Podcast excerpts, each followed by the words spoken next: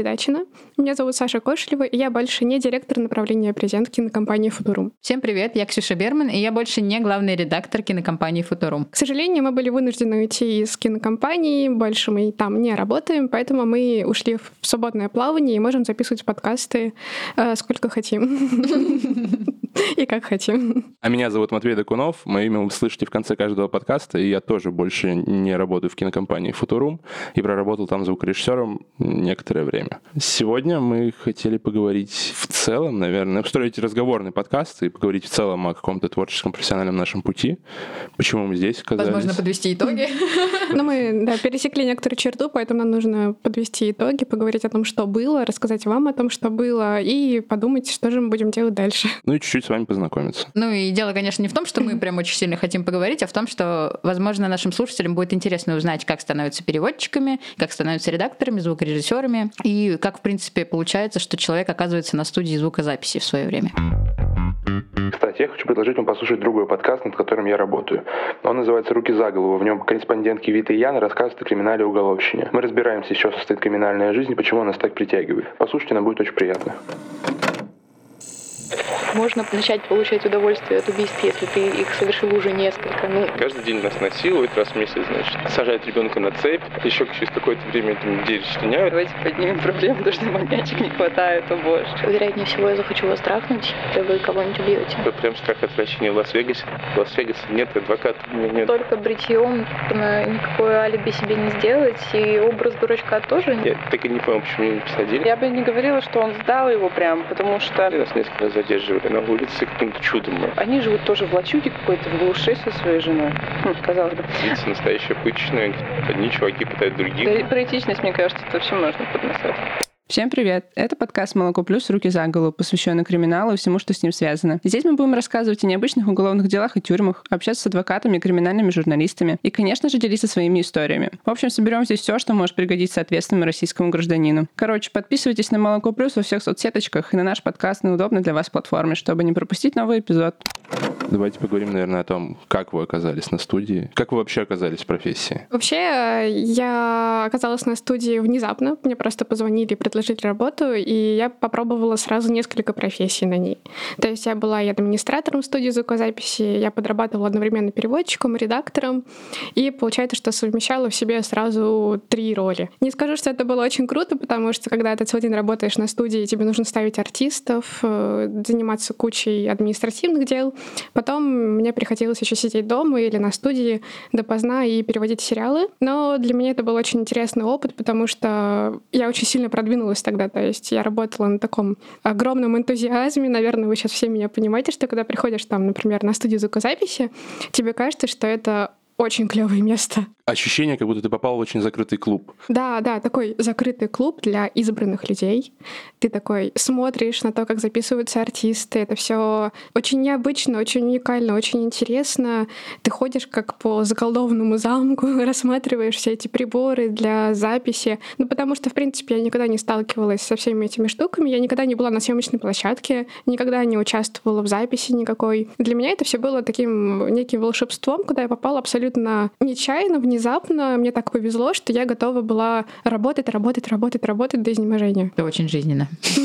Похоже на правду. Да, это очень жизненно. На самом деле сфера озвучивания, она не так сильно распиарена, как бы хотелось, хотя интересного там происходит масса, конечно. Мы, в общем-то, поэтому все здесь и собрались, потому что это такая ниша, которую нужно чем-то заполнять, мне кажется. Ну, единственное, кто хоть как-то пиарится, это, наверное, актеры дубляжа. Они хоть, ну, так или иначе рассказывают про свою работу, про них кто-то знает. Но вот все, что происходит вот за дверями время студии ничего никто не знает. И, собственно, поэтому вот это ощущение, когда ты приходишь на студию, тебе показывают вот эти вот ателье для записи, пульты, и ты просто ходишь как ребенок. И да, у меня такое же точно было ощущение, когда я впервые пришла на студию. Мне казалось то, что я недостойна, то, что как бы это для каких-то очень классных людей, но явно не для меня.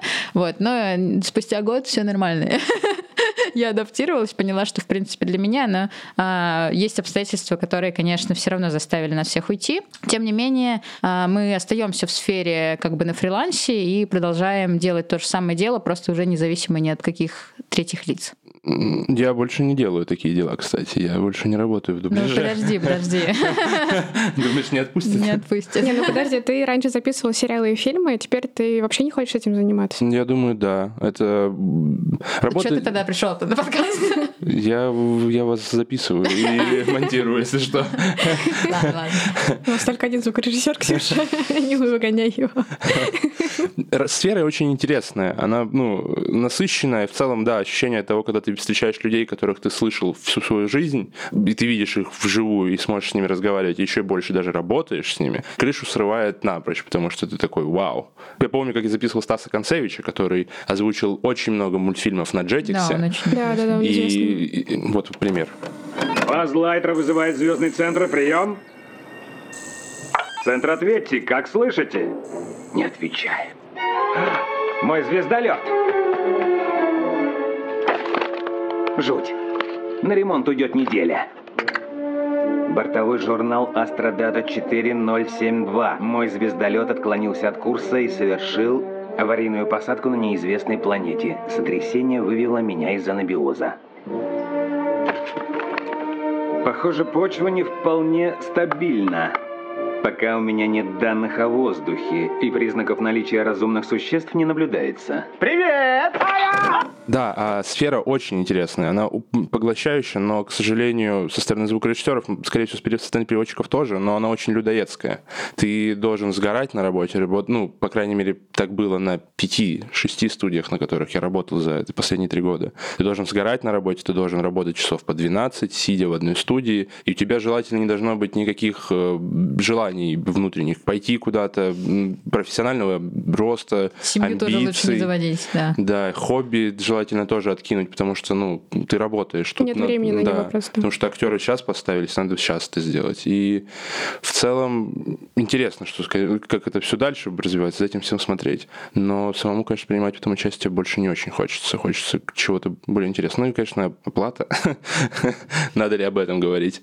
Вот. Ну, мы не будем строить иллюзии насчет того, что мы все зарабатываем миллионы какие-то. Понятное дело, что это очень такая средняя заработная плата по Питеру, э, иногда ниже, иногда сильно ниже. И э, рынок, ну вот я скажу за переводчиков, потому что я из этой среды. У переводчиков, конечно, рынок очень сильно демпингованный, потому что очень многие считают, что это просто взять и перевести сериал. Идут на рынок, э, берут заказы, а заказчики люди простые, чем дешевле, тем лучше. И, соответственно, таким образом цены не двигаются уже, ну вот, наверное, последние лет пять. И чтобы их как бы вверх поднимать, нужно быть очень упорным, очень хорошим переводчиком, стоять на своем и свою базу заказчиков нарабатывать. Тут еще проблема в том, что люди в принципе не понимают, э, каково это переводить какой-то аудиовизуальный контент, ну, какое-то любое произведение, и они не знают, что там участвует очень много людей. Там и переводчики, и редакторы, и укладчики, и синхронисты, там же очень много Ну, в разных... хорошем, х- хороших условиях, Ну, конечно, понятно, что пойдет. чем лучше хочется результат, тем больше надо платить. Тут, как в любой другой, наверное, сфере. Но у многих возникает вопрос, типа, а зачем я буду за это платить, если, ну, перевод же есть перевод. Я вот за актеров плачу, а почему я должен платить еще и за укладчика? Да, как правило, это потом по опыту сваливается вот на плечи звукорежиссера и режиссера, потому что иногда, конечно, не все пишется с режиссером, не все пишется э, в тандеме. Часто на многих студиях на самом деле все происходит э, вдвоем, пишется только актер и звукорежиссер, это все сваливается на плечи звукорежиссера, когда ты понимаешь, что фраза не уложена, а тебе надо актера сейчас записать и отпустить. Ты должен как-то сам включаться, что-то там как-то... И у каждого есть, наверное, у звукорежиссера какие-то свои приколы, которые ты можешь использовать. Это здесь сократить, это здесь убрать. И сидишь в процессе еще доредактируешь текст, и, ну, это интересно, конечно. Но первое время. Первое время. Ну, первое время, наоборот, даже сложно и, конечно, страшно. Потом в середине интересно, а потом, когда ты вот к концу моей работы, это все надоело очень сильно, потому что, ну, хотя, ну, на втором более-менее было. Ну, просто ты, получается, и звукорежиссер, и редактор, и иногда переводишь что-нибудь, там, Ну, и Google режиссер, всего по открыт, сути, Ты тоже. режиссер. режиссируешь, сидишь, да, это опыт какой-никакой режиссер. Не, не, не огромный, но интересно, ну, как бы все равно приходится... Появляется задача донести до актера, что он должен сказать, потому что у актеров часто бывает вопрос, потому что они еще в меньшем контексте, когда приходят на запись, первый раз видят все вот это, и ты должен что-то объяснить, придумать, как-то донести, чтобы актер сыграл это хорошо, чтобы не было правок, чтобы в целом какой-то материал был качественный. Потому что работать просто на кнопке сидеть, запись стоп, ну, не очень интересно. Не очень удовлетворяет тебе внутри как-то. Ну, и неудивительно, что так все устают, потому что каждый человек в этой сфере, он сразу занимает кучу стульев, правда, очень да. много. Ему надо делать очень много. Наверное, это, в принципе, специфика киноиндустрии, потому что многие там работают либо на энтузиазме, там какие-то бесплатные, полуплатные, полубесплатные проекты, и ты должен работать постоянно и думать об этом проекте ежечасно. Ну, потому что все туда приходят идеалистами изначально, потому что все хотят делать хороший контент. Никто не приходит в эту сферу ради денег, ну вот на мой взгляд. То есть нет такого, что я... Перевод или в кино? Ну, в перевод, в озвучку, в творческую какую-то сферу, потому что ты изначально приходишь, чтобы хорошо переводить. Не для того, чтобы заработать реально кучу денег. Ну, это ты... наше окружение, я не знаю, как там ну, в другом. Ну да, ну, опять же, я же работала как бы координатором переводчиков, и, в принципе, могу такую небольшую статистику собрать вот по людям. Они же из разных совершенно мест приходили. И все за идею, все как бы готовы работать действительно за небольшие деньги и хотят делать хорошо. То есть они позитивно реагируют на фидбэк, как-то там пытаются что-то исправить и совершенствуются однозначно. Именно поэтому, да, они так устают. Ну, как бы люди, которые на конвейере работают, они и работают на конвейере. Ну, конечно, когда ты там всю жизнь переводил какие-нибудь э, технические тексты, а потом ты находишь вакансию переводчика сериалов, то у тебя реально сносит башню, и ты такой, это профессия моей мечты. Ну, всем так кажется, мне кажется. Ну, это правда звучит гораздо лучше, чем переводить, я не знаю, документы на какое-то оборудование. Потому что, ну, для меня, по крайней мере, не то чтобы я много занималась переводом документации, но я думаю, дураку понятно, что интереснее переводить э, ситком. Ну, я переводила юридические документы на английский язык, а с английского на русский какие-нибудь там языковые чистые штуки там для преподавателей, какие-нибудь методички. Ясно дело, что это очень скучно, там такой бюрократический язык, а когда ты переводишь какой-то сериал, то ну, ты реально получаешь удовольствие, конечно. Процентов 60 — это тебе нравится. Ну, отдельно можно говорить про плохие сериалы и то, что это моральное насилие, когда ты работаешь а с когда очень плохой сериал, сериалами. Когда плохой сериал превращается в твой guilty pleasure. Блин, у меня было, я была как-то вот на границе с этим. мне кажется, есть. Нет? Нет, это за гранью. У меня таких много, на самом деле. Я за то время, пока переработал, столько плохих сериалов пересмотрел, и как они мне нравились как мне было, как мне было интересно смотреть и что будет дальше. Потому что, ну, либо ты смиряешься с этим и получаешь удовольствие, либо нервничаешь всю дорогу. Ну, да, наверное, в какой-то момент просто проглатываешь. А какие сериалы твои? А, ну, конечно, Бэтвумен. Это любовь моя. Это мое да, практически настолько, мой ребенок. Он настолько плохой, насколько это возможно. Это то, что я люблю и ненавижу просто. Я каждый раз, когда открывалась, мы все работали над этим сериалом, это просто то, что нас объединяет.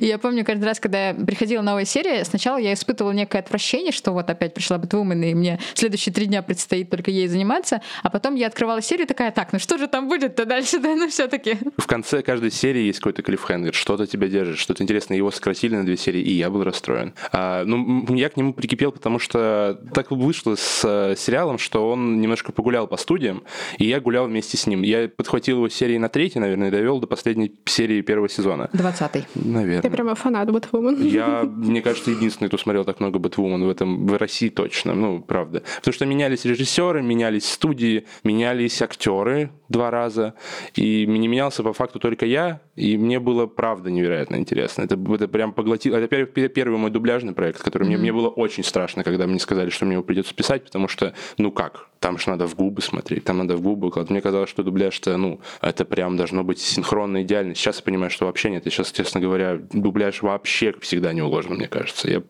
я теперь тоже все время смотрю и понимаю, что все плохо. Вообще, все в, в мимо, не в, да, не в мимику и не в диксу. А там сидишь думаешь, как-то что-то там переделываешь. Было потрясающе. Вот я его довел, все надеялся, что я буду писать второй сезон, но он вроде как не выходит. Не, я вроде выходит, как... но, но еще задержка, видимо. Задержка, там сменили да. главную актрису. Да, сменили все. Как будто бы нашим слушателям сейчас не плевать на сериал Бэтвумен. Посмотрите сериал Бэтвумен, пожалуйста. Да, мне кажется, что вообще все, все зрители сериала Бэтвумен, они сведутся вот к нам с Мотей. То есть там где-то Ну, в смысле, я тоже смотрела.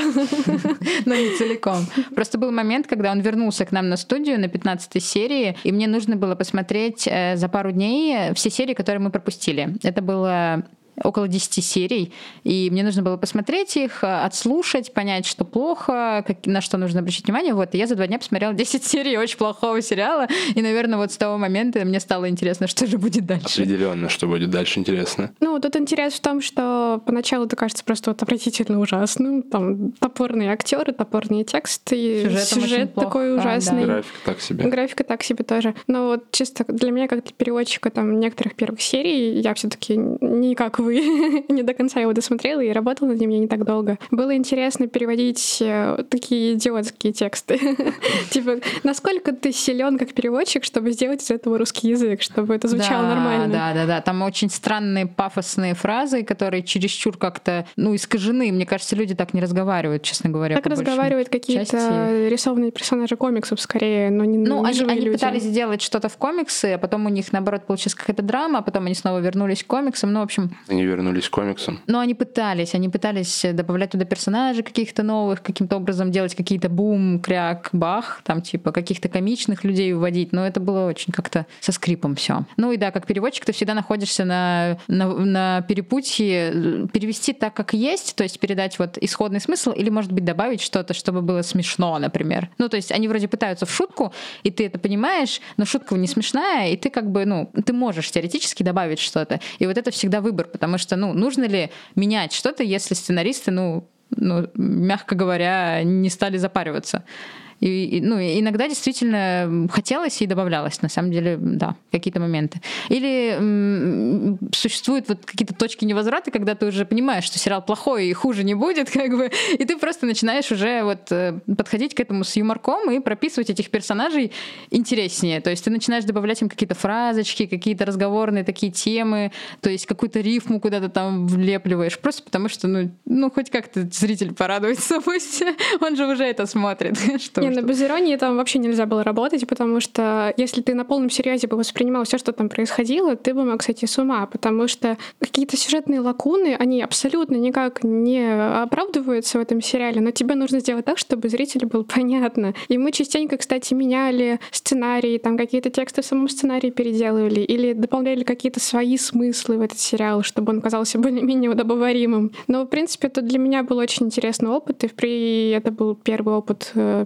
перевода для дубляжа. Это тоже первый мой дубляжный проект. Так что я считаю, Ну, что все было не зря. Это было интересно, да, как минимум, потому что под дубляж сделать в любом случае интересно, как бы каким бы плохим сериал не был, потому Гораздо что интереснее. для переводчиков тут вопрос в том, что нужно все засинхронить и сделать текст так, чтобы он лег в губы, ну и звукарю, соответственно, нужно это тоже все контролить и смотреть, потому что переводчик как бы не старался, он э, может не справиться с этой задачей, потому что он не находится в студии, то есть он это только может представить на своем собственном опыте, то есть на примере. То есть ты шевелишь губами постоянно, когда работаешь, и пытаешься понять, ложится там А на А, О на О и так далее. И в студии это все немножко видоизменяется, скорость э, того, как актер фразу произносит, очень важна. То есть ты можешь сам говорить быстрее, чем Да, г- актеры еще все по-разному могут с разной скоростью разговаривать. Потому что у кого-то кто-то говорит в принципе гораздо медленнее и гораздо медленнее проговаривает все это. Кто-то может все прокинуть все буквы, все будет слышно и все будет хорошо. Тут еще от вот этого зависит. Ты сидишь на записи, во время записи все и это как бы держишь в голове, и контролируешь, и где-то здесь и в процессе редактируешь и меняешь. Не, ну когда пишут какой-то дубляжный проект, то обязательно должен быть режиссер.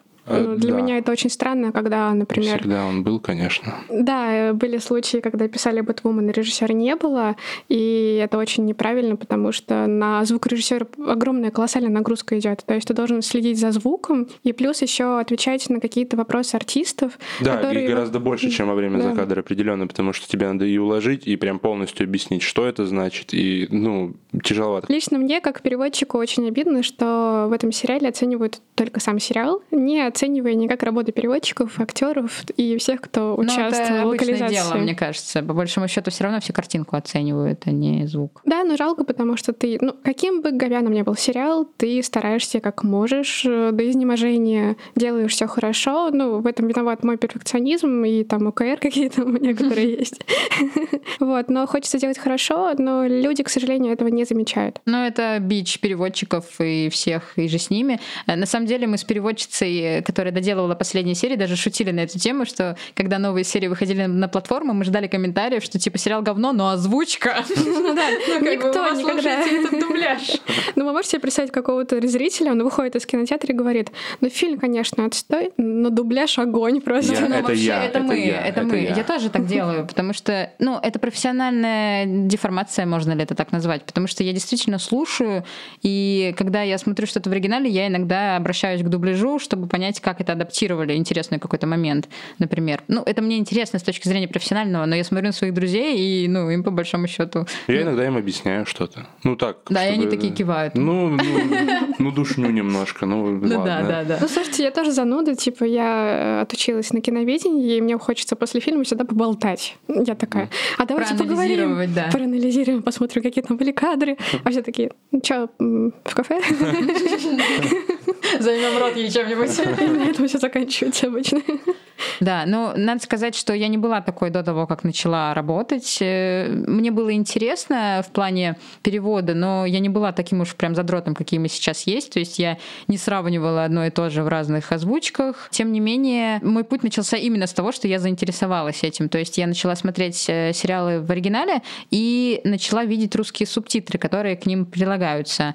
Э, Ну, вот так вот все просто, так и есть. То есть я начала смотреть сериалы, поняла, что русские субтитры чаще всего плохие, э, наиболее часто ужасные и иногда совершенно не отражающие суть, да, какие-то моменты. Вот, я подумала, а вообще, кто, кто этим занимается, кто эти люди, как они туда попадают. Вот, и начала просто тупо у всех спрашивать, э, доставать всех. И так вышло, что одна моя знакомая, никак не связанная со сферой вообще, посоветовала мне девочку, которая была связана со сферой. И через нее я вышла на агентство Арктур замечательное, которое меня приютило и дало мне возможность поработать переводчиком, не спрашивая с меня никаких ни дипломов, ни сертификатов. В этом, кстати, прелесть сферы. И в этом же ее бич, потому что, собственно, поэтому у нас такой рынок и демпингованный, потому что люди идут реально все. Но, с другой стороны, это помогло мне попасть туда без диплома переводчика. У меня есть высшее образование, но оно никак не связано с этим. Вот. И, э, ну, тут надо было просто работать, и я это делала. Поскольку это было моей какой-то реально голубой мечтой, я делала это вот, ну, с максимальной отдачей, не ради денег, а ради идеи. Вот, да. И в какой-то момент, ну, как бы меня посоветовали вот в студию Футурум, где я продолжила работать уже как главный редактор, координировала переводчиков. Так что путь довольно такой э, прямой, никаких извилин нет, никаких там сильных препятствий, я просто работала как лошадь, вот, и, в принципе, это привело меня к чему-то, наверное, вот. Но, да, теперь я гораздо с большим трепетом отношусь и к работе переводчиков, к работе вообще в целом студий, и э, гляжу на это все немножко так со стороны сейчас, когда я отошла от такой активной деятельности, и мне очень интересно, куда мы все идем, потому что, как вот вы думаете, что случится с дубляжом через, не знаю, 10, 15, 20 лет? Он будет развиваться или он будет угасать? Потому что Россия, конечно, отстает от Европы, а Европа отказалась уже давно от озвучки. Будто бы это политический вопрос. Да, так и есть.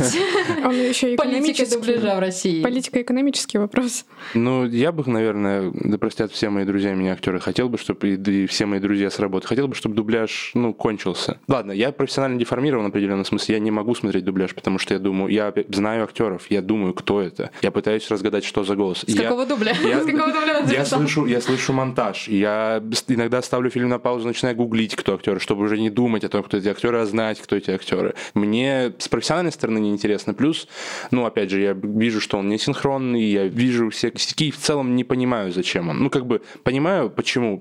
Россия слишком большая, чтобы мы мы отказались от дубляжа все-таки. Но в целом, наверное, в своем ближайшем 20-летнем будущем я, наверное, посмотрю, ну, 10 фильмов в я думаю. Ну, Не, 15 м, за 10-20 лет. Мне кажется, что дубляж будет жить э, всегда, Скорее всего. потому что лично в моем окружении люди, которые никак не связаны с этой сферой, они смотрят фильмы только в дубляже. Если есть какой-нибудь закадр, ну, они, в принципе, не видят особой разницы между закадровым озвучиваем и дубляжом. Они обычно говорят «э, плохой перевод. Плохой перевод. Когда Или что-то плохо слышно, они говорят плохой Или перевод. плохая озвучка, но они принципиально отказываются смотреть фильмы с субтитрами, потому что это надо читать, это сложно, тебе нужно смотреть на картинку, и плюс еще надо читать. Зачем себя утруждать?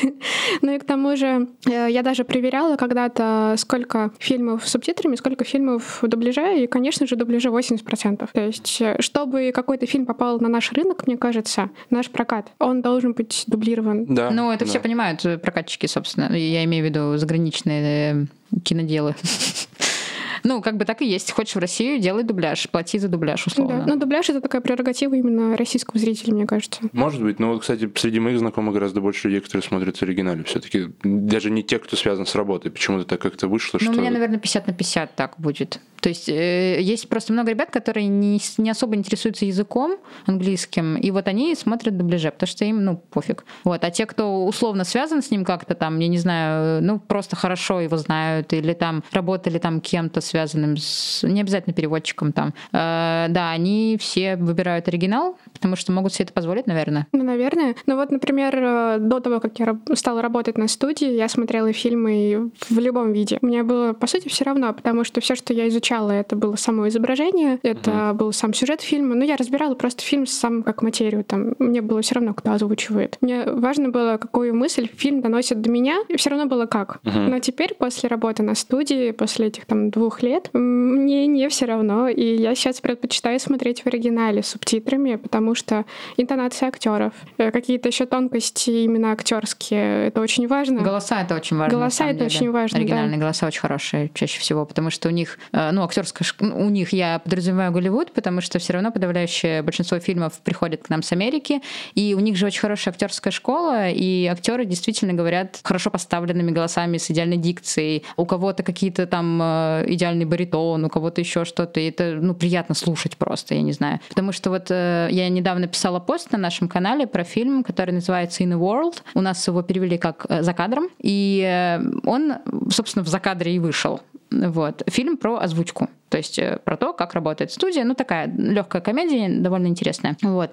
И актеры, которые играют там главные роли, они играют, собственно, актеров озвучивания, и они обладают, ну, замечательными голосами. То есть они там как бы топовые актеры, за них все хотят драться, и все там вот им платят кучу денег. Ну, у них голоса это просто что-то. Я просто слушала этот фильм. И потом я включила его в закадре, и мне аж больно стало, потому что там мало того, что это плохо уложенный закадр, то есть там фразы короче, чем нужно. Может быть, чтобы ты услышал голоса оригинала, конечно. Вот, но получается, что вот эти эпизоды того, как они записываются, они полностью испорчены. То есть в этом фильме нет смысла. Вот в закадровом озвучивании его не нужно смотреть вообще. Он бесполезен. Я не знаю. Просто зачем еще смотреть фильм про озвучку, если ты ну, не слушаешь голоса актеров? Ну, одна из сложностей, кстати, вот у меня было лично перехода с э, дубляжа на оригинал. Я в, почему-то за границей звукорежиссеры гораздо тише делают речь. Это не одному это кажется. Нет, Ни одному, да. Ни одному, да. И Слава звуки спецэффектов просто вырви ухо. Ну, это в зависимости от э, формата, наверное. Но да, гораздо сильнее речь погружена, и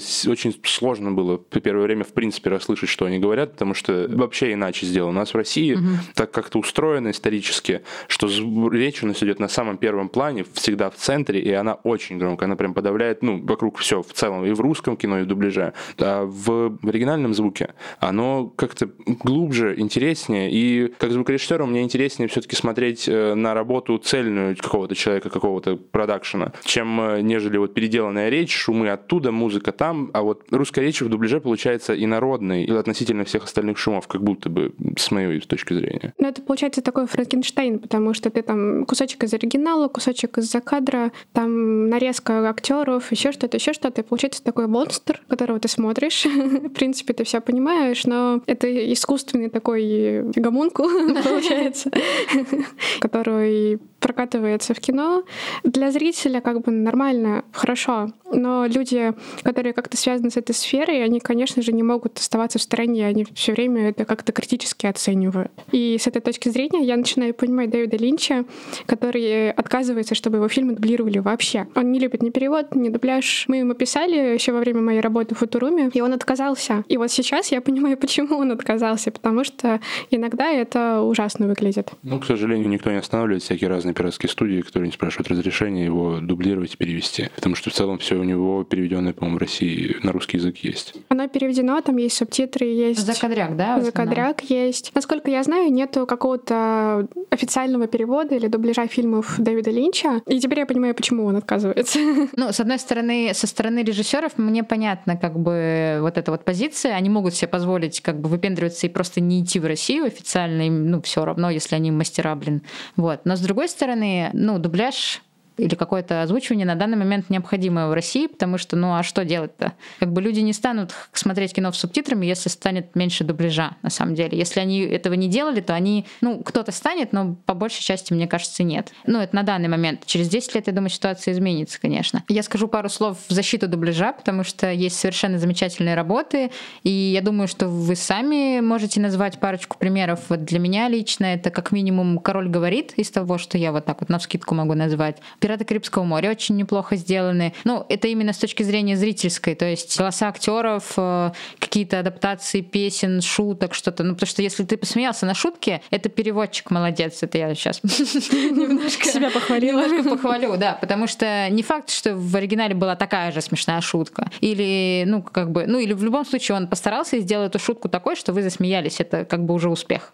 Потому что не все шутки адаптируются вот так вот просто. И дубляж хороший есть, и за счет него существует такое, наверное, предпочтение дубляжа, потому что если ты идешь как бы в кино, ты, наверное, условно понимаешь, что будет неплохо. Как бы чаще всего дубляж, именно дубляж делает так, что фильмы нравятся людям. Потому что некоторые картины, возможно, в оригинале не так хороши даже. Возможно, это как бы отошло уже сейчас и как бы становится все хуже и хуже, но не могу сказать. Мне кажется, что есть очень много примеров хороших дублированных фильмов. Не, я вообще с тобой согласна. Принято эту сферу ругать. Там, вот, переводчики неправильно перевели название фильма, или там актеры не попали в губы, или как-то там шутка неправильно была переведена. Но это же очень сложно, и реально есть хорошие виды дубляжа, хорошие примеры. Лично я очень люблю неофициальный дубляж э, «Кошмары перед Рождеством» Тима Бертона.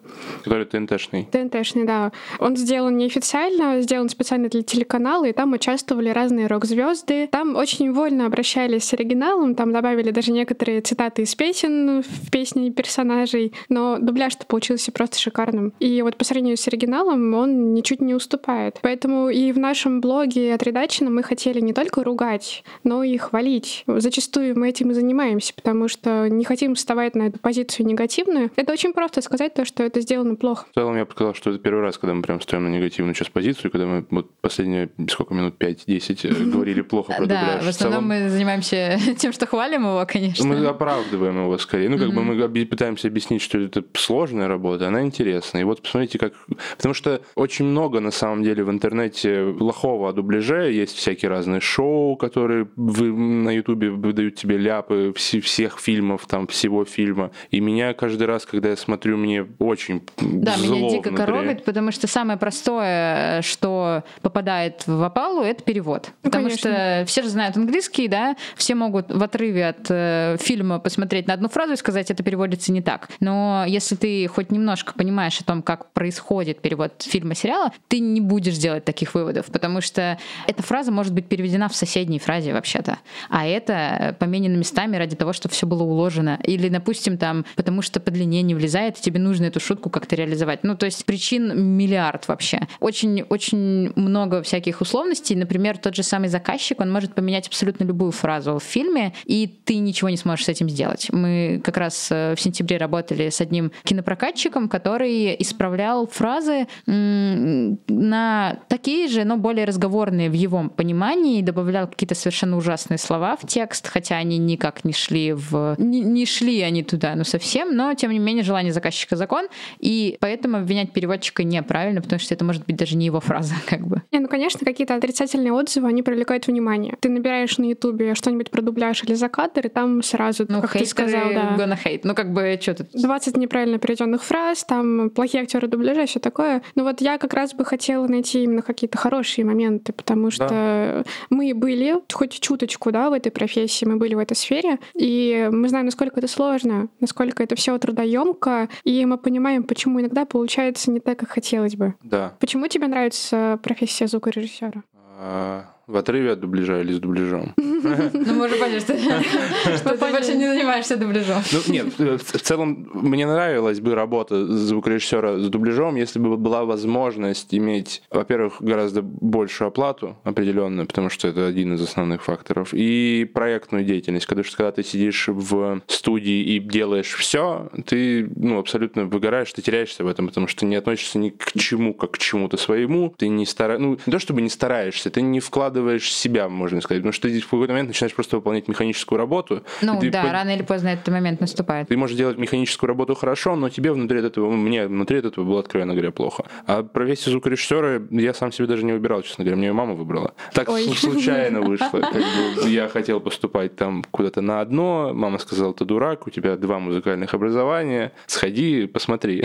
Вот такая есть история. И я такой, вау, правда есть. Можно что? Я, ну, потому что в целом-то работа, ну, как бы работа в кино в мои там 16 лет, ну, не представлялось, что можно работать в кино, что как-то в кино люди попадают. Мне казалось, что люди, ну, не знаю, появляются там, рождаются там где-то, может, какие-то семейные, династия, синдикат, да, каких-то звукорежиссеров, операторов, и они вот из 1900 какого-то года идут, идут. И как бы я не имею шансов из Норильска взять и начать работать в кино. Нет, оказывается, конечно, могу. Мне нравится, наверное, узкая специализация определенная, и такая тоже еще один закрытый, еще более закрытый клуб, потому что, ну, Блин. Я думала, что наш клуб самый закрытый. ну, кто вспоминает о звукорежиссерах? Звукорежиссеры вспоминают только когда очень плохо, когда вот прям вот из, из, из рук вон плохо. Опять Тогда... только ругают всех. Ну, Да, конечно, никто же не скажет, вот вы слышали, какой звук у этого фильма? Я скажу. Это понятно, да. Люди из закрытого клуба. Ну да, это интересно. Во-первых, ты работаешь с подсознанием человека, потому что звук очень неосязаем, как правило, в, вот, в картине в любой, потому что это все на каких-то мелких деталях сделано, какой-то вот очень мелкой работе. Большинство людей даже и не видит, и не слышит, и не понимает, что ты сделал. Оно как бы все немножко вот идет куда-то сзади, где-то оно работает там, кипит на подсознании, создает какое-то определенное настроение, создает определенный темп и ритм. Вот, допустим, последняя у меня есть практика. Я делал дипломный фильм, а, 20-минутная документалка про жизнь э, вахтовиков на вахте. И самый, наверное, лучший, самый приятный комментарий, который получил от режиссера, почему так грустно.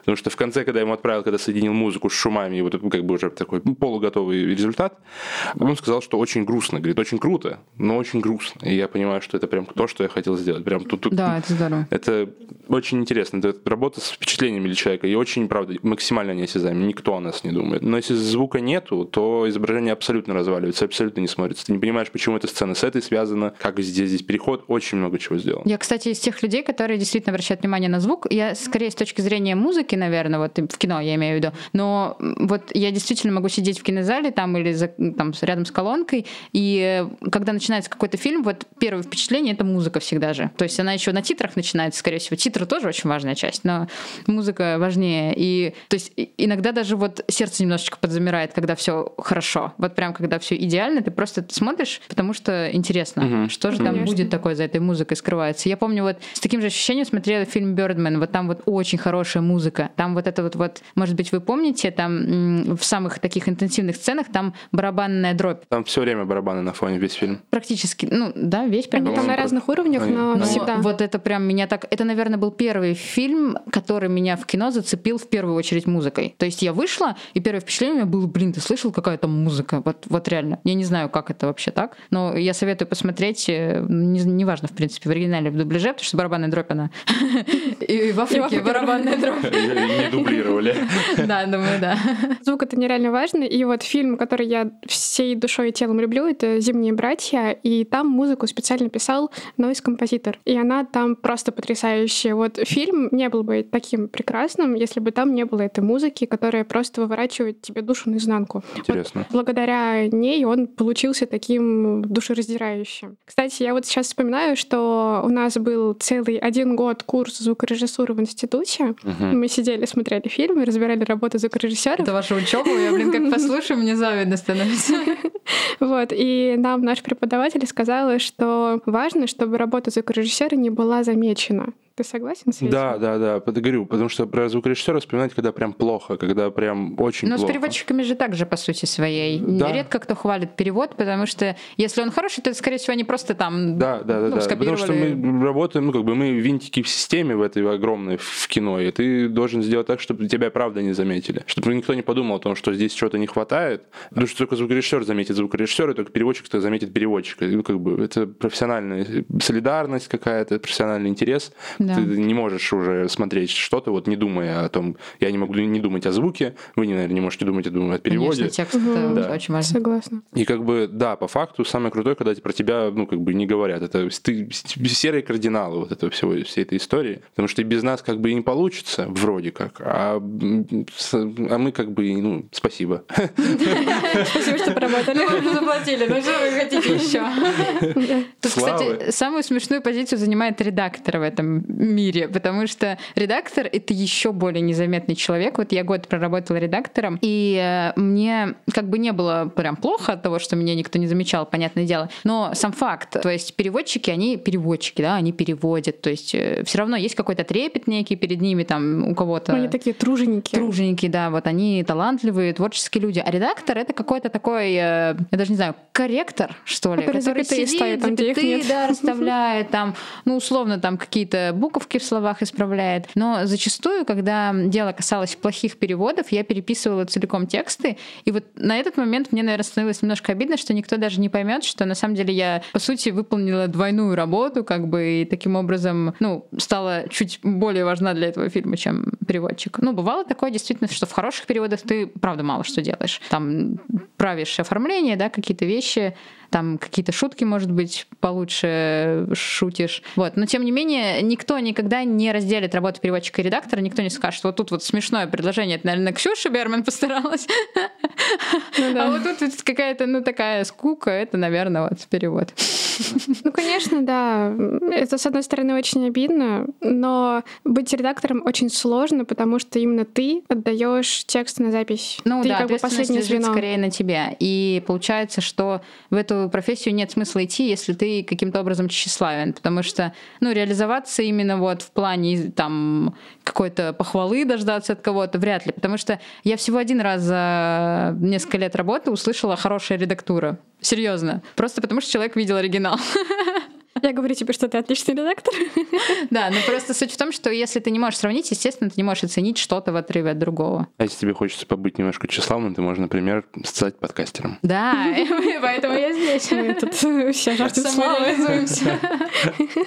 Ну вот да, как раз-таки минус и плюс э, этой работы в том, что это коллективная работа. Ну типа, если ты идешь учиться на сценариста или драматурга, ты должен понимать, что твой замысел никогда не будет таким, каким ты его хотел бы видеть. Там будет куча перечеркиваний вот в твоей Конечно. бумажке. Вот. Вот то, что ты написала, но его просто изрежут, искромсают, ножницами порежут на мелкие кусочки, и о тебе не будут говорить. И ты только в конце узнаешь, хорошо вообще получилось или плохо. Да. На премьере.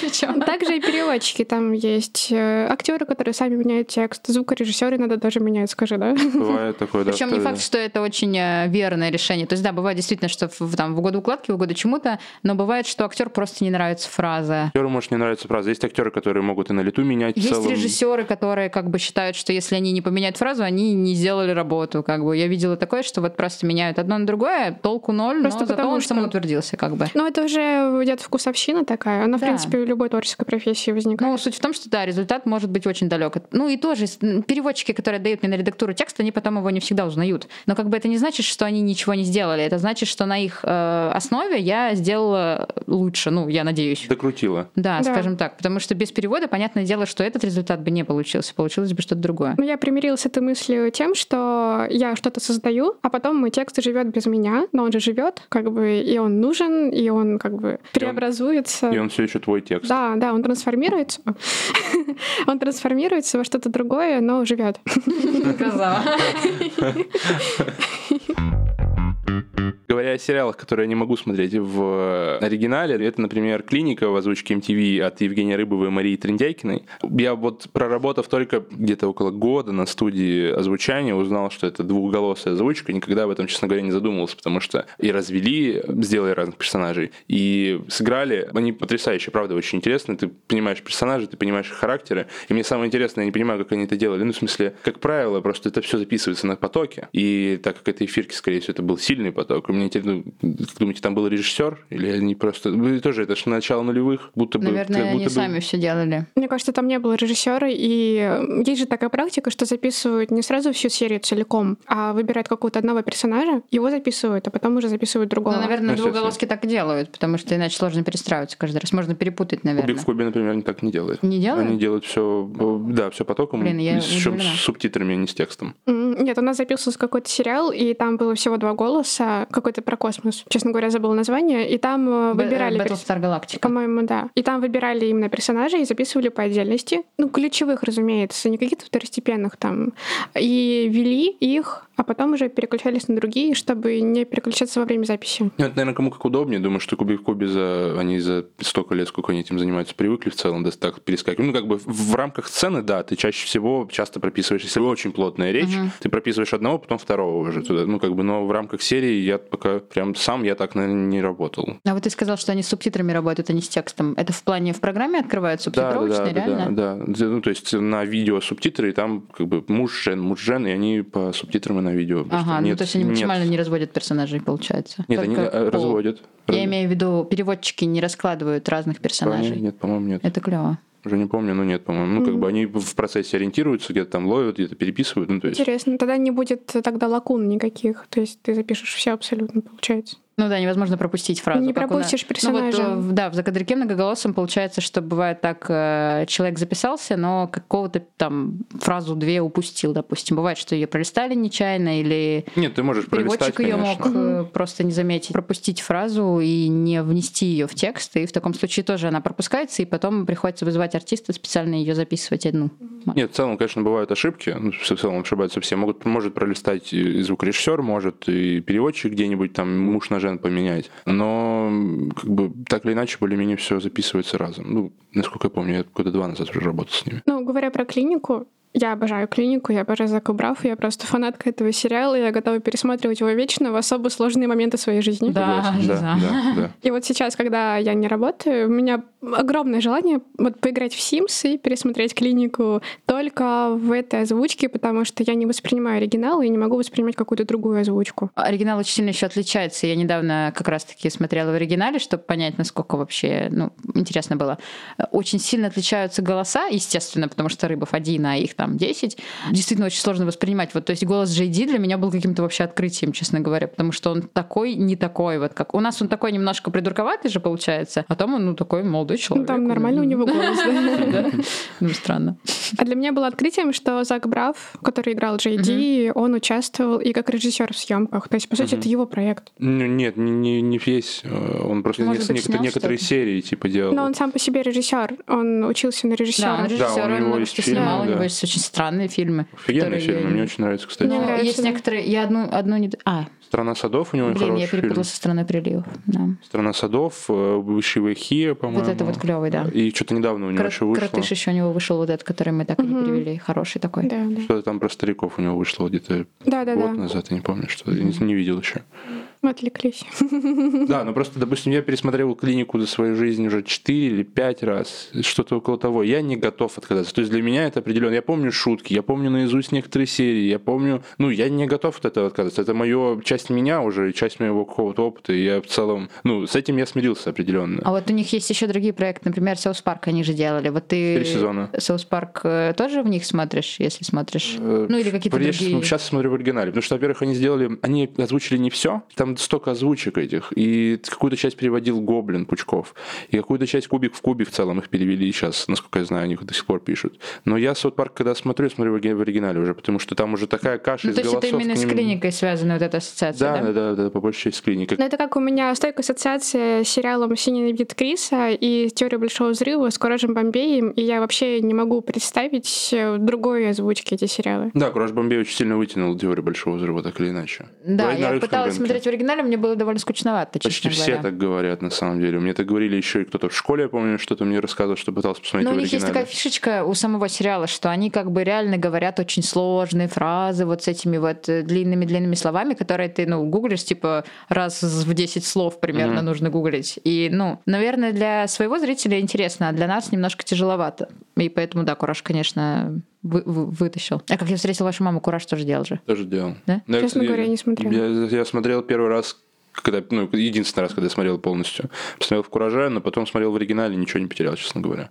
Я просто Довольно пытаюсь понять, приятно. в чем я смотрела. Ну ладно, неважно. Есть такое, что когда очень долго работаешь на студии, смотришь много сериалов, там курируешь их, переводишь, э, записываешь, ты потом не можешь смотреть эти сериалы дома. Ты, в принципе, отказываешься от просмотров чего бы ты ни был, будь то фильмы или сериалы, ты не можешь э, смотреть, во-первых, как-то отстраненно их, без какой-то точки зрения профессиональной, так и вообще просто тебе надоедает это Да, у смотреть. меня просто какое-то насыщение пол- полное, потому что вот лето было очень таким богатым на сериалы на студии, и вот сейчас ноябрь, и я, наверное, один сериал за все это время посмотрела. Короткий мини-сериал, там 4 серии, не считается за сериал. Вот, поэтому... И, и у меня нет желания. То есть я начинаю, открываю какую-то первую серию, вроде какой-то распиаренный сериал, думаю, дай-ка гляну, и я понимаю, что вот 40 минут, потом еще 40 минут, потом еще 4 сезона, и думаю, как люди вообще это смотрят. Хотя до работы на студии я была тем еще, конечно, сериаломаном. Так как у меня специфика работы звукорежиссера, ты скачешь по репликам, я привык так смотреть. Ну, то есть мне, мне реально хочется больше часть времени проматывать. Бесполезная трата особо- времени. Ты- да, и как бы я вот так и пришел к подкастам, кстати. Ну, то есть я просто понял, что я хочу воспринимать какой-то контент, смотреть я ничего не хочу. А тут можно слушать, что-то делать, куда-то идти, гулять в целом, потреблять, потреблять какую-то информацию. О, Да. это опять, знаете, вот это вот полезное время в твоей жизни. Да нет, не полезно. Ну, Типа я ж всякую фигню иногда слушаю. Вот нас, если кто-то будет слушать. Нет, ну, например, ты слушаешь подкаст, но при этом ты что-то делаешь. Гуляю, как правило. Ну, я, я ничего вот, полезного например, не делаю. Вяжу, ну да, я говорю как бабушка сейчас, но я, например, когда слушаю Под подкасты, радио вяжешь. я либо убираюсь, либо я делаю какие-то важные дела руками, либо я там готовлю еду. Мне стало сложно также просто смотреть Мгм. что-то Да. очень долго. Как будто бы мое внимание, оно переключается на какие-то более важные моменты, более важные события и действия. Ну, время сейчас как будто бы немножко такое, то есть всякие тиктоки и прочее такое, ты все немножко, все быстрее, все короче, все вот здесь, э, Ну, типа информацию получаешь вот напрямую в мозг, вот сейчас прям сразу. да, концентрацию держать уже, ну, типа, период- периодически становится тяжеловато. Ну, типа, для меня странно, что раньше я могла смотреть э, двух с половиной часовой немой фильм. Абсолютно нормально. И меня не волновало, что я не слышу звука, то, то, что там нет реплик. Я просто сидела и не проматывала ничего. А сейчас мне хочется нажать на пробел на еще раз, еще раз, еще раз, еще раз. Как звукорежиссер, конечно, с тобой не соглашусь. Я ждал, когда закончится немое кино, и очень мало его посмотрел. Но что-то посмотрел, конечно. Но и к нему очень удобно готовиться, кстати, к экзаменам. Можно поставить скорость на x2, и ты не потеряешь ни секунды, ни грамма, ничего. Ты максимум на титрах иногда надо останавливаться, если они длинные. Но они там никогда не бывают длинными. Не потеряешь ничего, кроме атмосферы немого кинематографа. Я сейчас вижу, что ты в цилиндре, кажется, сидишь. У меня, кстати, была такая интересная работа. Я переводила сериал, который снял э, Рефн. Знаете такого Да. чувака? Он очень медлительный, и у него не он везде вот это вот все. Так вот, он снял сериал, который называется Слишком а, старый, чтобы влезть Слишком молодым. стар, чтобы умереть молодым. И я его переводила, и я реально смотрела его на X2. То есть там от силы на серию реплик могло быть 100, могло быть 150, хотя серия часовая, а обычно на часовую серию, ну, порядка там 700-800 строк, а тут 100. Ну, как бы это было что-то невероятное. Мне было, э, не- скажем так, какая-то халява, как будто бы, знаете. Вот. Но при этом сериал такой э, сложно воспринимаемый. Я не очень люблю такое кино. Вообще то, что он снимает, мне немножко сложно воспринимать. Вот. Но как бы это была, с одной стороны, моральная пытка, то есть мне нужно было смотреть сериал, который мне абсолютно не нравится вот во всех вообще проявлениях, снят только красиво. Вот. Но с другой стороны, там было так мало текста, и он, ну, не был, откровенно говоря, наполнен таким уж прям смыслом. Там были какие-то бытовые реплики, вот, ну, люди там встречаются, типа, здорово, там, привет. Вот. И это было, конечно, странно. И когда я вот перед э, переводом просматривала серию, я реально просматривала на X2, потому что там были сцены, ну, типа, вот они стоят на улице, стоят. И я на X2 как бы не вижу движения тоже. Ну, слушай, у меня тоже был такой опыт. Я переводила сериал «Божий дар», «Предприятие Божий дар». И это такой странный сериал в стиле «Братьев Коэн». То есть это либо нуар, либо такой нео-вестерн, либо такой вот э, триллер. И там тоже очень метафоричная речь у всех персонажей абсолютно. И они очень мало говорят, и очень медлительные действия. И, но при этом проматывать не хотелось, кстати. То есть ты смотрел, как бы погружался в какой-то транс, и реплик было мало. Тоже там где-то на серию, ну сколько, 800-700 обычно, ну там 600 иногда было. Это действительно очень мало по сравнению с другими сериалами, там обычными, да, типа Люцифера или Любовников. Но хотелось переводить э, именно так же интересно, как они говорят. Там были намеренно неправильные фразы, устаревшие какие-то слова. Там еще был персонаж мексиканец, и был какой-то мексиканский жаргон, который я вообще впервые жизни слышу и вижу. Тоже такой медлительный сериал, но проматывать не хотелось. Ну просто у Рефна это так нарочито, что ты аж бесишься от этого. То есть он заставляет тебя почувствовать, что вот давай там погружайся в транс, вот сейчас вот еще полчаса, и ты узнаешь, чем закончится эта сцена.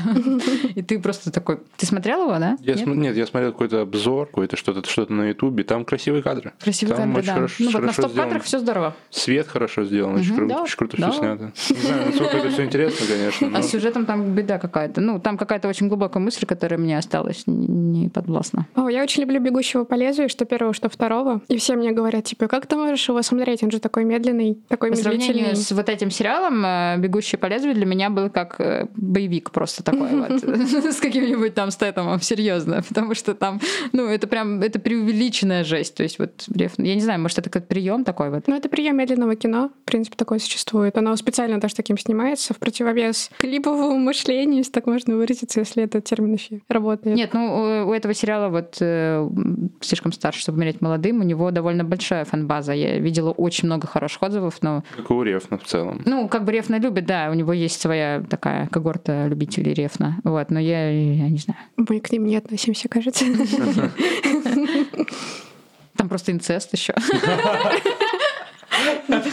А ты смотрела «Неонового демона»? Я после этого сериала не смотрю, не смотрю ни один фильм Рефна, потому что это Рефн, как бы, нет. Нет, ну в смысле, тебе нравится Триер? Да, нравится. Но не нравится Рефн? нравится Рефн. Я не могу, ну, правда. Ну, Просто у Рефна еще и смысла никакого нет. У Триера хотя бы есть какие-то, ну, намеки. Ну, этот э, Дэнни Вильнев, который сейчас снимает э, Дюну, Дюну, мгм. у него же тоже очень медленное кино. Например, его фильм «Враг» с Так он же. «Бегущий по лезвию» нового делал. Да, да, да. Ну вот его враг Джилленхолом, там, Враг, блин, там почти фильм, что нет реплик. фильм. То есть, если бы ты была переводчиком врага, ты бы вообще не парилась, по-моему. Там никто не разговаривает.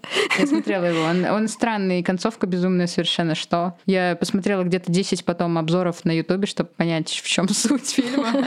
Ну, условно, очень условно поняла, как бы. Есть у вас любимые ляпы какие-нибудь в дубляже? У меня есть просто. Давай. Я Давай. вот недавно решил посмотреть Гарри Поттера в оригинале. И меня все детство смущало, когда Хагрид забирает Гарри. Он ему дает письмо, он такой волшебник. И, и разве твои мама и папа не говорили тебе? Гарри Поттеру, родители которого умерли. Ха- Хагрид в русском дубляже говорит, «А разве твои мама и папа не рассказывали? Хагрид, который... был год, когда они умерли. Подожди, Да, Хагрид, который, который привез его. Я вставлю вот здесь этот э, пример.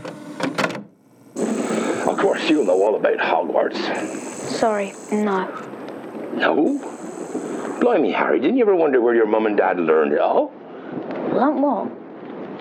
You're a wizard, Harry. I'm a what? A wizard. And a thumping good one, I'd wager, once you trade up a little. No, you've made a mistake. I mean, I can't be a, a, a wizard. О Хогвартсе. К сожалению, нет. Нет. А разве твои мама и папа не рассказали тебе? Мне что? Ты волшебник, Гарри. Я волшебник? Поверь, и держу пари очень хороший, если немного потренируешься. Нет, вы, кажется, ошиблись. Я не волшебник. Просто я не могу выйти. Может быть, он имел в виду маму и папу как э, дядю и тетю, думала, приемных маму и папу. Но все равно это глупо всегда было. Ну, то есть, у меня всегда с детства немножко было такое, как бы, Хагрид, ты, ты, ну... В своем вообще. Да, в своем вообще уме. Детская травма просто от Хагрида. Да, и так много впечатлений у мальчика. Вот, оказывается, в оригинале, ну, там что-то звучит, типа, раз тебе не говорили, где твои мама и папа учились. И я до сих пор вообще не понимаю. Ну, то есть я вот как сегодня, вчера пересмотрел русский кусок этот, и вот пару недель назад э, оригинальный. Блин. И я до сих пор не понимаю. Это очень странно. И до сих пор не понимаю. То есть никто ни на каком этапе не задумался о том, что Гарри Поттер сирота. Вот, вот не могу прям. Но там же фильм начинается с того, что его подкидывают в годовалом возрасте. Да, же, как бы, да. это же все Нет, ну, видно. скорее и сра- всего, сра- сразу понятно же, что он... Скорее всего, имели Дурсли в виду Ну, мама, не папа. мама папа, дядя, тетя в целом также укладываются А те рот же видно, сто- да? Да, он там в кадре сидит.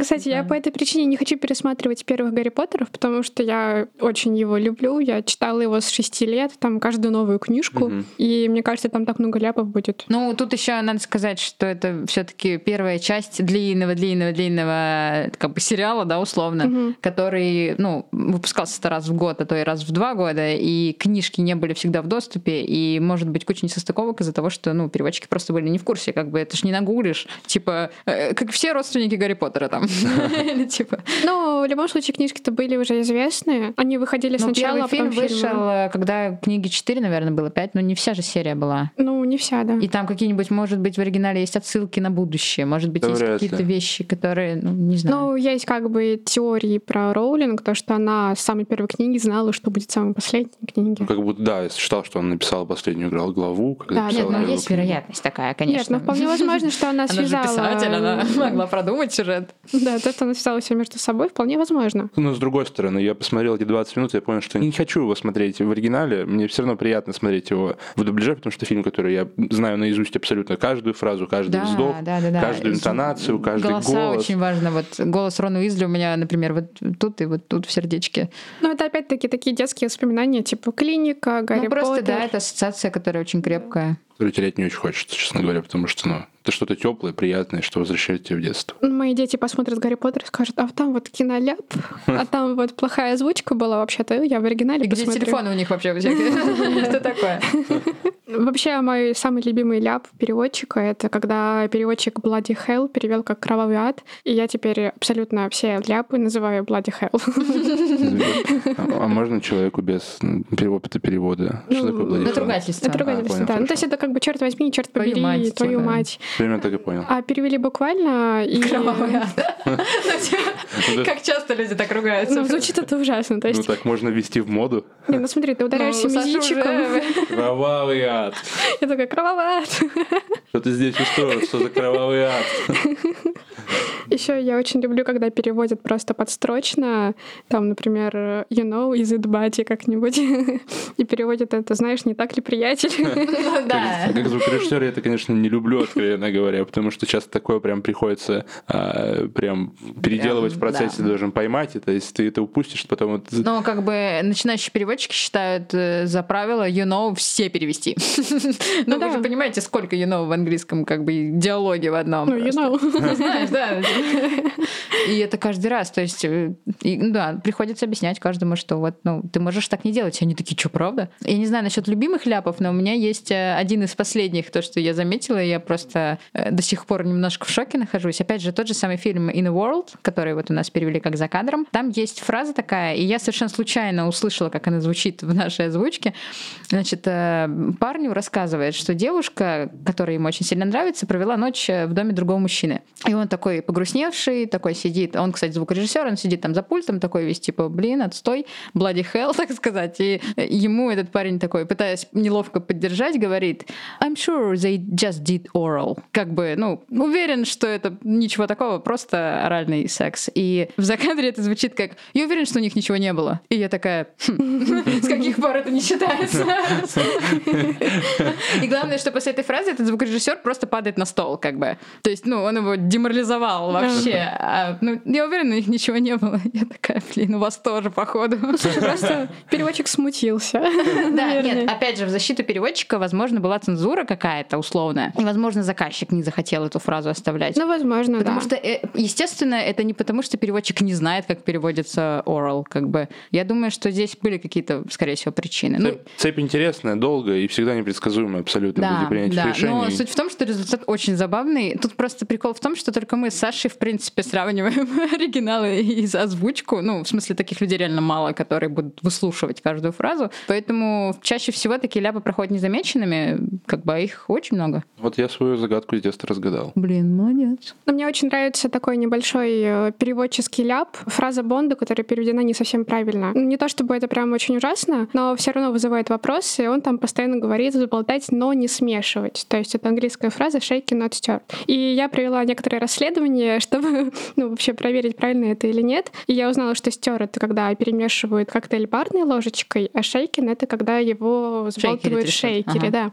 И вот как раз-таки, когда делают стер, то напиток получается очень алкогольным. А когда делают шейкере, то он получается не слишком алкогольным из-за пузырьков воздуха, да. Вот, и получается, что Бонд просит ему всегда сделать менее алкогольный напиток.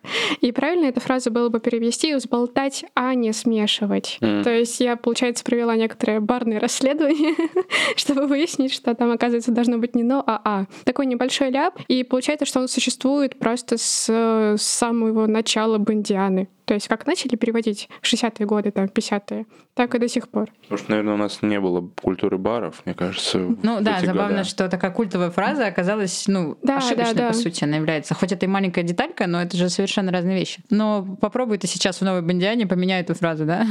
Ну, мне кажется, что мало кто заметит, во-первых, что ее поменяли. Ну, она такая достаточно... Ну, она на слуху, на прям. Ну, она на слуху, да, ну, типа как... Скорее всего, все начнут ругать переводчиков, что он не по канону перевел фразу. Ну так обычно бывает просто. Когда ты пытаешься исправить чужой неправильный перевод, все такие, в смысле? Подожди. Ну да, это как э, сериал «Молокососы». Помнишь, пытались поменять название на другое. Да, потому что нам не нравилось название «Молокососы», но в итоге осталось, потому что ну, все же знают сериал под названием «Молокососы». А какой, Хотя... Какие были варианты? А, мы в итоге пришли к названию «Дурь». Угу. Потому что на самом деле skins — это очень многозначное слово. Одно из его значений — это э, косяки, именно с травой. А еще одно значение это, ну, это там теория, я так поняла, что, ну, понятно, что слово скин играет роль, да, кожа, как бы вот это вот все, то, что они там голые все, типа так вот это, видимо, видят э, слушатели, которые, зрители, которые сделали такие выводы. Вот, но еще третье, то, что ты как бы не в своей шкуре, типа скин э, используется в пословице английской в качестве вот нашей шкуры. Вот, ну и суть в том, что как бы это такое метафора молодости, вроде того, что они все такие безумные, курят курят косяки, молодые не в своей шкуре не могут найти свое место в мире. Угу. Вот. И мы решили, что дурь это клево, клевый, клевый вариант, потому что это, во-первых, трава, во-вторых, дурь, молодая дурь вот этого. Угу. Вот. И, и, в принципе, оно даже утверждено, я так поняла, на неформальной дорожке, на матной, на, матной, на, на 18 плюс они утвердили, вроде как в скобочках написали его угу. на кинопоиске. Ну тут опять-таки вопрос, то, что многие зрители знают сериал как молокососы, и если будет заявлено дурь, что, как мне кажется, лучше переведено, чем молокососы. Да никто не, не поймет. Да, будет непонятно. Нет, э, с точки зрения маркетинга тут все ясно, как бы я и не спорю. Но угу. просто грустно, что это так сказывается сильно на всем вот этом вот нашем огромном мире озвучки. Хорошо, еще важный вопрос. А что творится вообще с названиями вот в переводах? Ну, допустим, Блин, у меня самое... очень много матных слов на эту тему. Да, там реальные упыри, например, вот фильм этот перевели. А, что творится, это одно большое название заказчик. То есть переводчики, они не подчинены себе, и редакторы тоже. Нет, переводчик может придумать вообще классное название, вообще ну, может, адаптировать любое название, придумать, там редактор еще что-нибудь добавит, вообще конфетка, а потом придет заказчик и скажет, у меня уже готово название для этого фильма, извини, конечно, я его не смотрел, смотреть не собираюсь, но вот такое название. А заказчик это кто? Ну, в смысле, а, кинопрокатчик, если это речь о кино. Ну, вот они смотрят э, всякие там статистики прокатов, смотрят, э, как называют фильмы, да. Да, насколько я знаю, я читала довольно много статей, потому что меня волновал этот вопрос очень сильно. Еще до того, как мы начали работать с кинопрокатом, потом я ощутила это все на своей шкуре. Есть большая когорта, которая решает про название. Кинопрокатчик, заказчик, он чаще всего как бы имеет какой-то штат маркетологов, которые занимаются продвижением его фильма. И вот они и решают. Люди, которые не имеют отношения ни к переводу, ни к озвучке, вообще абсолютно третьи лица. Это маркетологи, это люди, которые занимаются продажами, это люди, которые занимаются статистикой. Это такие соци... социальные маркетологи маркетологи вот... Ну, рекламщики. От кино, да, рекламщики. И они делают выводы о том, как лучше назвать фильм. И все вот эти вот э, ляпы переводчиков, они не их, вообще ни разу не их. И рабочее название чаще всего совсем не так звучало бы. Вот. Ну и мы, собственно, на своей шкуре это все испробовали вот э, за последний месяц работы. Перед тем, как я ушла, а, у нас было в работе шесть фильмов э, в кино, и все шесть названий были заранее подготовлены заказчиком. И то, что мы в процессе работы вывели какие-то свои названия, ему абсолютно не интересно было как бы. Ну, Грустно. то есть, например, дают какой-то проект и сразу же говорят тебе название. И все. Например, нам давали многие сериалы сразу с названием, и даже если если бы переводчик хотел бы предложить свой вариант, там, например, не совсем другое название, там другое склонение, например, что-то более вразумительное. Но, к сожалению, приходится идти на поводу у людей, которые тебе заказ сделали. Из свежего примера могу привести э, фильм, который называется «Капоне. Лицо со шрамом» в нашем э, дубляже. Я ходила тут в кино недавно на него и была удивлена, что на самом деле он не имеет никакого отношения к фильму «Лицо со шрамом», собственно, потому что это фильм 80-х годов. Там про гангстера Тони Монтана, а здесь в фильме «Капоне. Лицо со шрамом» естественно, речь идет про Капоне. И, ну, может быть, как бы каким-то образом образ гангстера вот этот вот позволил им так сделать, скорее всего, так и есть. Но логика как два пальца на самом деле. Гангстеры, лицо со шрамом, присобачим лицо со шрамом в названии. На, в оригинале он называется Капоне. И, и я бы все равно пошла на этот фильм, потому что в оригинале он звучит Капоне без каких-либо добавочных, приставочных слов. Тем не менее, я думаю, что логика действительно такая, что если ты припишешь название какого-то известного культового фильма к названию, то люди на него пойдут, думая о том, что это продолжение, какая-то, я не знаю, типа переделка, какая-то адаптация или еще что-то. И ты будешь весь фильм ждать там Аль Пачино или Тони Мандану, но ты их там не найдешь, там будет Капоне. Слушай, у меня есть примерно такой же фильм, он называется Джонни Д. И называется он так, потому что там главную роль играет Джонни Депп. На английском фильм называется Public Enemies, то есть это вообще абсолютно другой смысл в названии. Там рассказывается про Джонни Диллинджера, ну как бы тоже Джонни Д, но там связали с Джонни Деппом, но вы понимаете, что зрители пойдут посмотреть на нашего знаменитого Джонни Деппа. И как бы вроде как забавно получилось, ну правда, довольно смешно и прикольно, да? Но, не знаю. Но меня больше всего бомбит в таких ситуациях о том, что такие статьи про все эти фильмы и названия называются «10 ляпов переводчика». Конечно. Там, типа, реально они думают, что переводчики фильмов такие тупые, ну правда.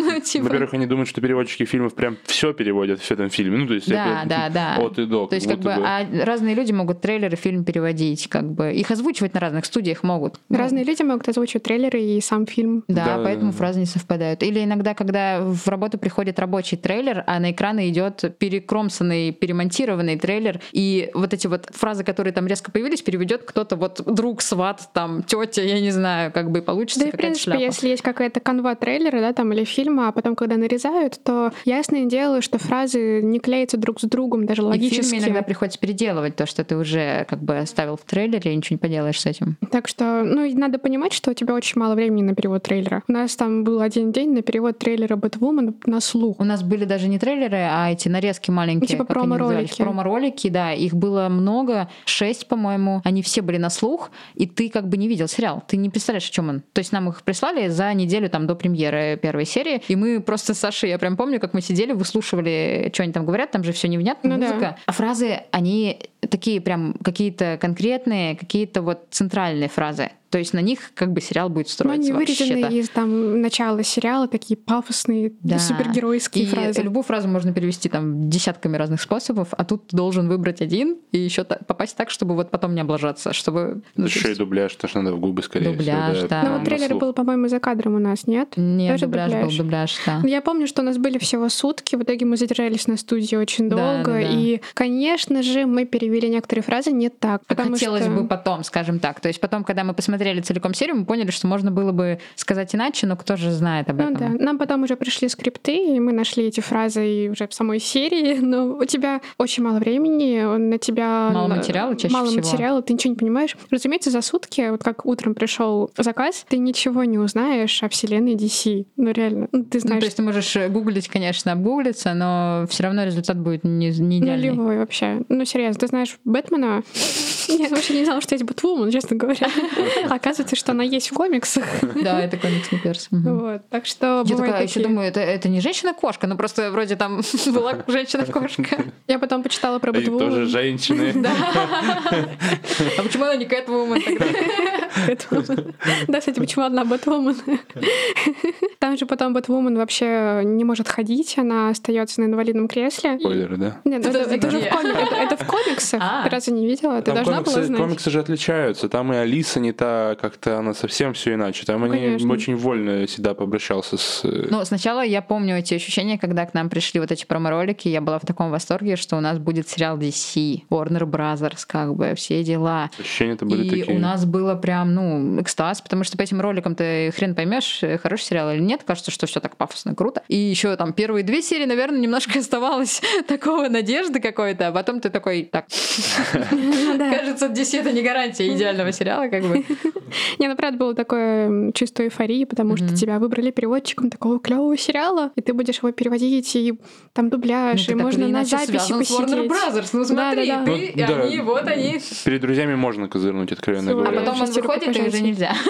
Я до сих пор козыряю. Ну, там, я советую не смотреть.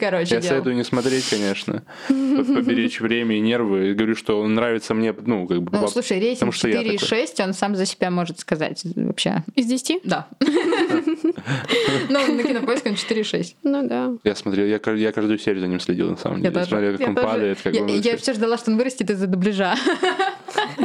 не справились, Нет, ну я тогда думала комментарием, что типа, ну сериал, конечно, такой себе, ребята, вы понимаете, но дубляж какой классный. Только главное было перелогиниться с э, футуромовской почты.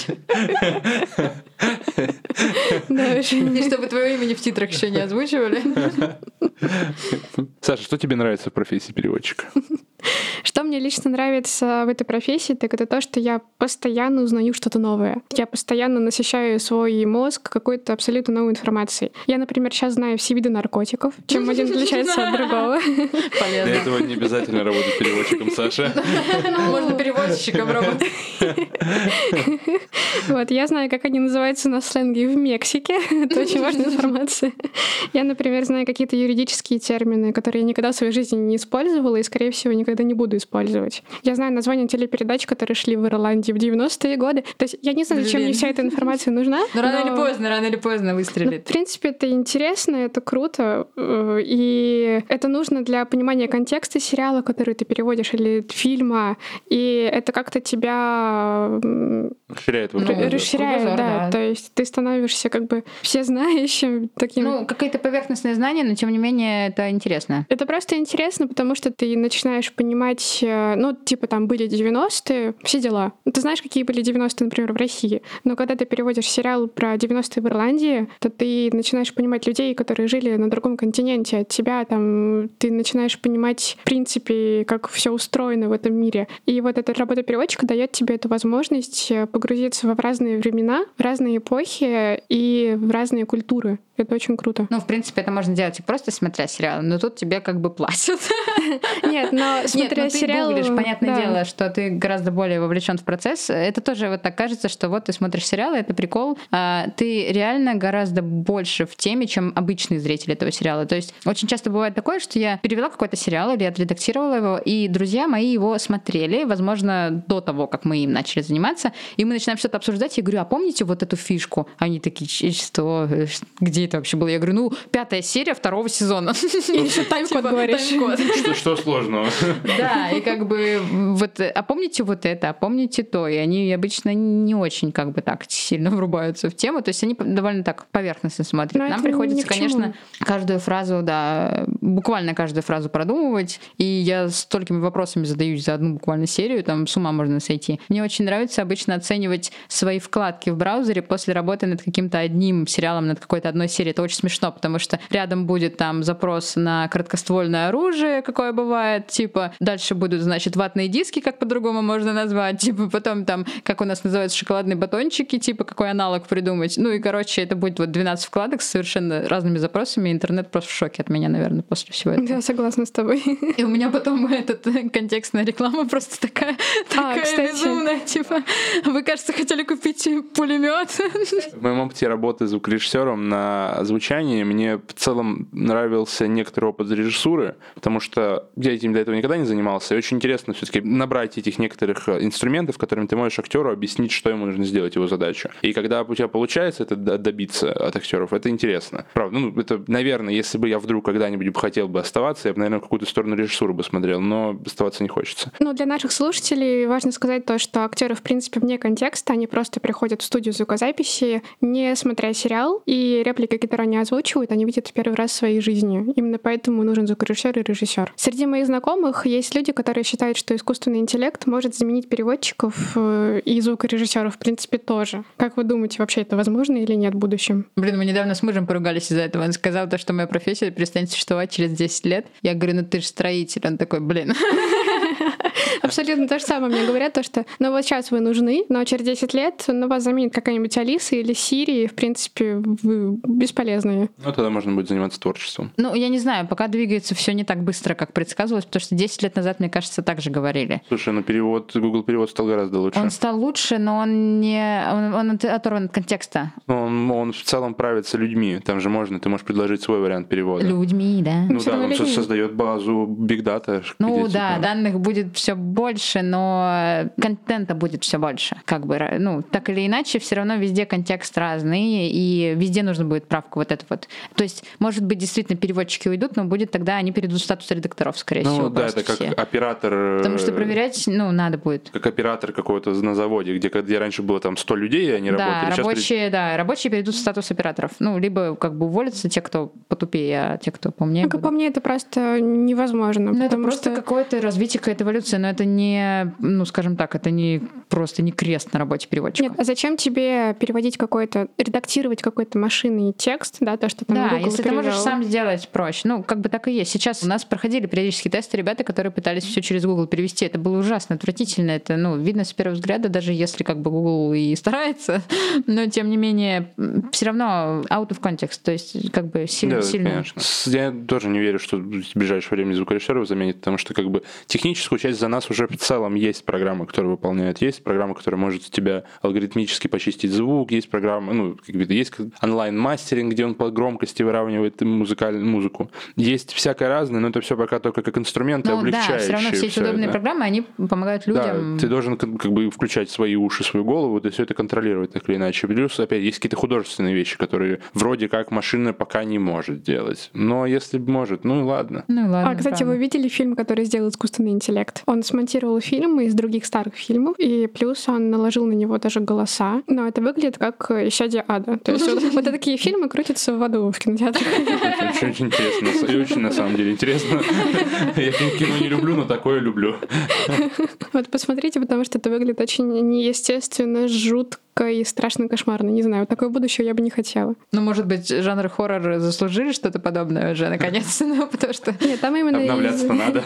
из-за несоответствия мимики, ну, то, что компьютер не понимает, как работает человеческий мозг, эмоции, и он не может это повторить идеально, как Но это пока не может. Это пока первое, что Но опять же, у него есть какое-то количество да, образцов, на которых он тренируется, но тем не менее оно бесконечно велико количество людей. Мы Ну, слишком... так и количество этих э, образцов, оно становится все больше. Да, но людей тоже становится больше. В этом и суть. И, мне кажется, все равно, типа, оно тренируется, и в какой-то момент Алиса становится больше, более разговорной, отвечает тебе лучше, потому что она научилась на этом. И оно как бы сейчас, оно не, не будет такого рывка, что Но ты погодите, обновился. Алиса это не искусственный интеллект, это алгоритм просто обычный. Так искусственный интеллект по факту так и есть большой алгоритм. Ну, то есть это очень сложный алгоритм, который, типа, там на Ну, каких-то соответствиях. миллион Но у него огромная вариативность, и он как бы из нее выбирает то, что нужно. И как бы тем не менее, вначале всегда есть человек, который настраивает эту машину э, саму по себе. То есть говорит, где, где окей результат, а где не окей. И он там дальше как-то дошлифовывается. И периодически человек все равно типа говорит ему, вот это нормально ты делаешь, а это вообще в другую сторону. А, вы знаете, то, что Алиса сначала же разговаривала матом и отвечала много грубостей, потому Да, я что помню, были ее учили жалобы. этому. А сейчас она, вот у меня есть Алиса, и она различает взрослого ребенка. Она по-разному нам отвечает. Это немножко крип, если честно. Причем она мне говорит, да, здравствуйте, а ему говорит, привет, солнышко. Я такая, да блин. Я Я хочу быть хочу. солнышко.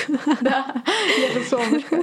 Ну, как по мне, я думаю, что это произойдет лет через 60, ну, после моей смерти, я надеюсь. Не хотела бы я видеть, как переводчиков заменяет компьютер, потому что это художественная работа. Ну, Ну, а может, и не прокатит. Посмотрим. Нет, ну, любое развитие, оно интересное. Вопрос просто, что есть люди, которые адаптируются к развитию и находят новую нишу или как-то, ну, развиваются над собой и делают какие-то новые вещи. А есть люди, которые такие, вот, блин, компьютер. А, слушай, это когда звуковое кино пришло, и все такие аниме-артисты. И никто не умеет говорить. А они прям правда не мы. Набрали из коррекционного.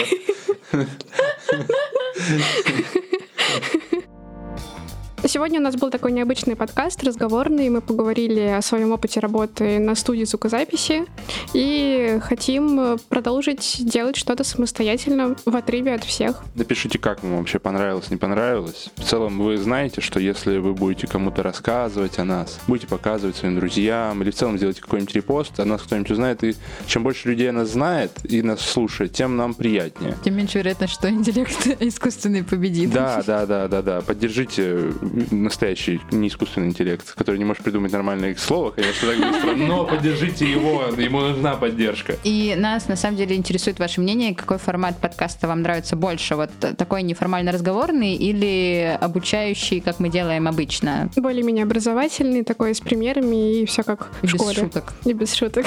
Пишите комментарии на платформе, на которой вы нас слушаете. Мы с нетерпением ждем каждый ваш отзыв. И если вы напишете что-то интересное, возможно, мы сделаем на основе этого новый подкаст. Спасибо, что слушаете нас. С вами была Саша Кошелева, Ксюша Берман, Матвей Докунов.